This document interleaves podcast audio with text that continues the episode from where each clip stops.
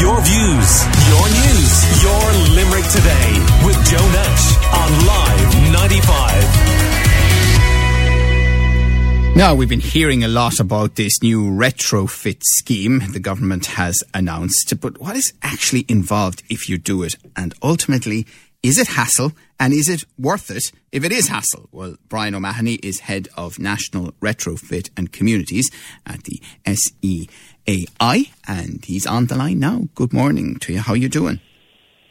Very good, Joe. Good morning to you as well. So, is it hassle? Um, well, it de- it depends on the upgrade that people are doing, right?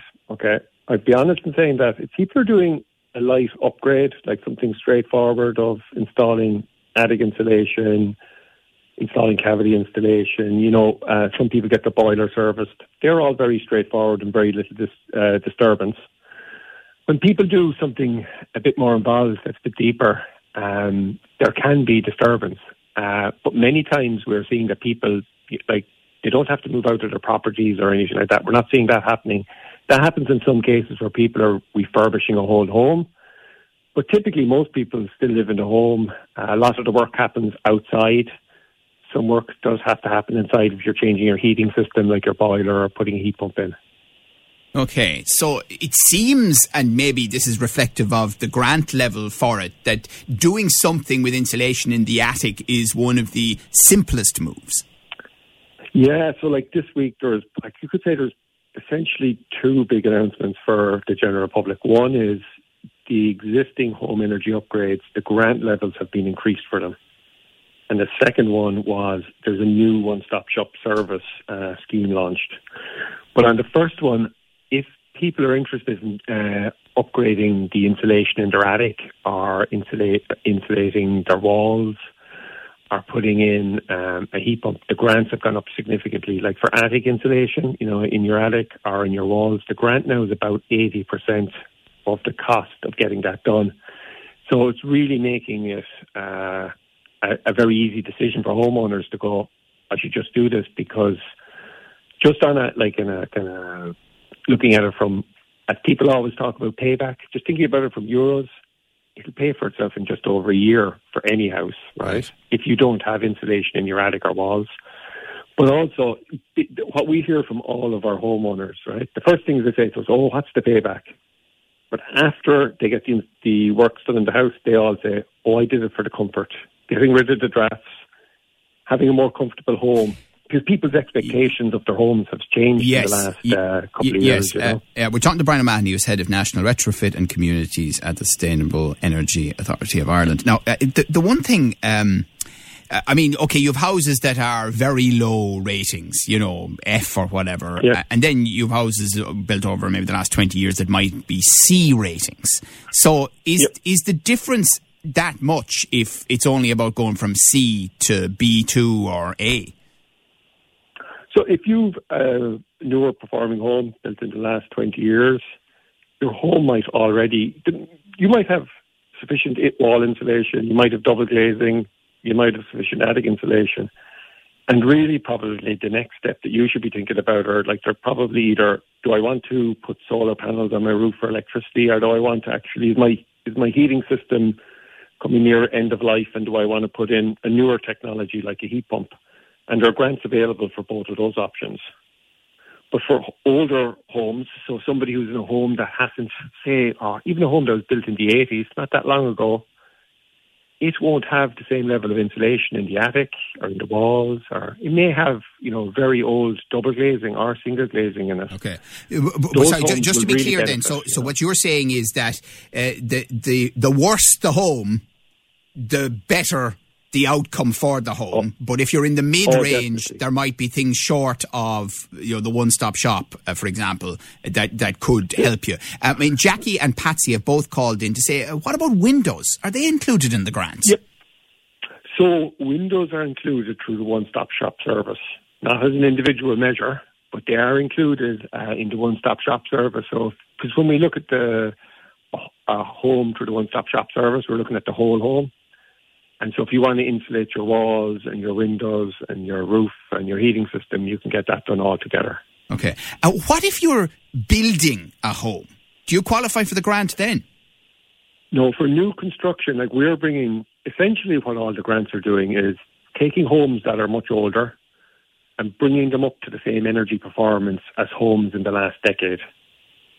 So that's what the intention is to do. Anybody who's building a home today is going to end up with an, like a really warm. Well, they are, but they're going to have to pay. For, they're going to have to pay for it. Yeah, exactly. I mean, yeah. come on, you know, they're not going to put it up for free at an A level. Um, uh, uh, the other thing is that, of course, where you're going to get the 50% uh, matching funding, they're talking about low cost loans, but not until the end of the year. Yeah, so we recognise that, but, you know, government made the decision, let's launch this. People still want to do works today. So there, there's equivalent to about 50% of the cost for, through the one-stop shop service, right? Uh, you want to do a, a kind of you know, a lot of measures or a lot of, you know, my walls, my windows, my roof, my heating system. Um, and the low cost financing is going to come later in the year. So rather than waiting for everything to be ready, let's get out mm. there, let's support people who want to do it. But what I would say is like the credit unions have been lending over the last five or ten years into right. this sector.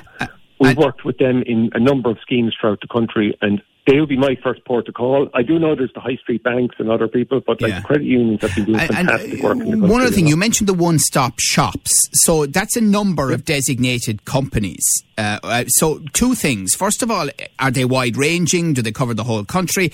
And secondly, how do you stop them if they're the designated places to go? Frankly, overcharging. Okay. So the first thing is uh, we're open for registration to one-stop shops this month. We'd expect by early March, one-stop shops will be registered with us. All of the one-stop shops, um, typically they're connected to like one of the energy suppliers, Electric Ireland, Bord Gáis, etc. And what they do is they're bringing a homeowner to, um, through the whole service from start to finish. Okay, on the costs, right? The the key thing there is like we analyse the cost on all our programs, and we've been doing this over the last number of years. And everybody's been talking recently about inflation, but even last year, post the pandemic, there were supply chain constraints which led to an increased cost for construction. And everybody's talking about that on the housing, right? And they were talking about that last year. We monitor those costs very closely, and we talk very. Uh, we have ongoing discussions with the companies who are working in this uh, area to make sure that the costs are not uh, inflating too much. Okay, so you guys are the responsible authority then to keep an eye on that, uh, because obviously yeah. that is a risk. Whenever you confine the market to a group of companies or organisations, that, that's that's a serious risk. Um, the other thing is, uh, do you expect there to be a nationwide spread? And will there be places in Limerick that we can go to as one-stop shops for these? Yeah, there, so even uh, in the last couple of years, the schemes we've run have been basically like annual schemes, getting ready for this kind of longer run scheme that's going to run for the next decade. And there are one-stop shops operating in the Limerick region, in Tipperary, in Clare, very near near Close to. There are some one-stop shops that actually operate nationwide, and some of them are focusing um, kind of county or regionally. So uh, what I would say is by early March, they'll be registered on our website. Please come to our website. Um, the other thing I'd say, if I was a homeowner and I was sitting there, the first thing I want to do is find out actually what's the best thing to do. Come to SEAI. We have impartial advice on our website. Right. We don't favour one company over the other. But the second thing I'd say to you is when the scheme is up and running, like one of the key changes we've uh, introduced is there's a, a new um, grant for a home energy assessment. Mm. And what this does is it gives a homeowner a building energy rating for the condition of your house today. But the one-stop shop will ask you, they'll go, Joe, what do you want to do with your house? Do you want, are you interested in just, you know, attic insulation and wall insulation? Or do you want to actually get a really warm A-rated house or something in between. Well, well, well I assume what they'll do is they'll design the solution for you. Yeah, okay, but, but, journey, but I assume, know? Brian, as well, that you know, again, depending on the age of the house, um, and the level of insulation currently in it, that in some cases it may just be a bit of attic insulation that could make a big difference. Yep. Yeah, oh, you're completely right there. Like attic insulation or cavity wall insulation, things like that can make substantial difference to homeowners.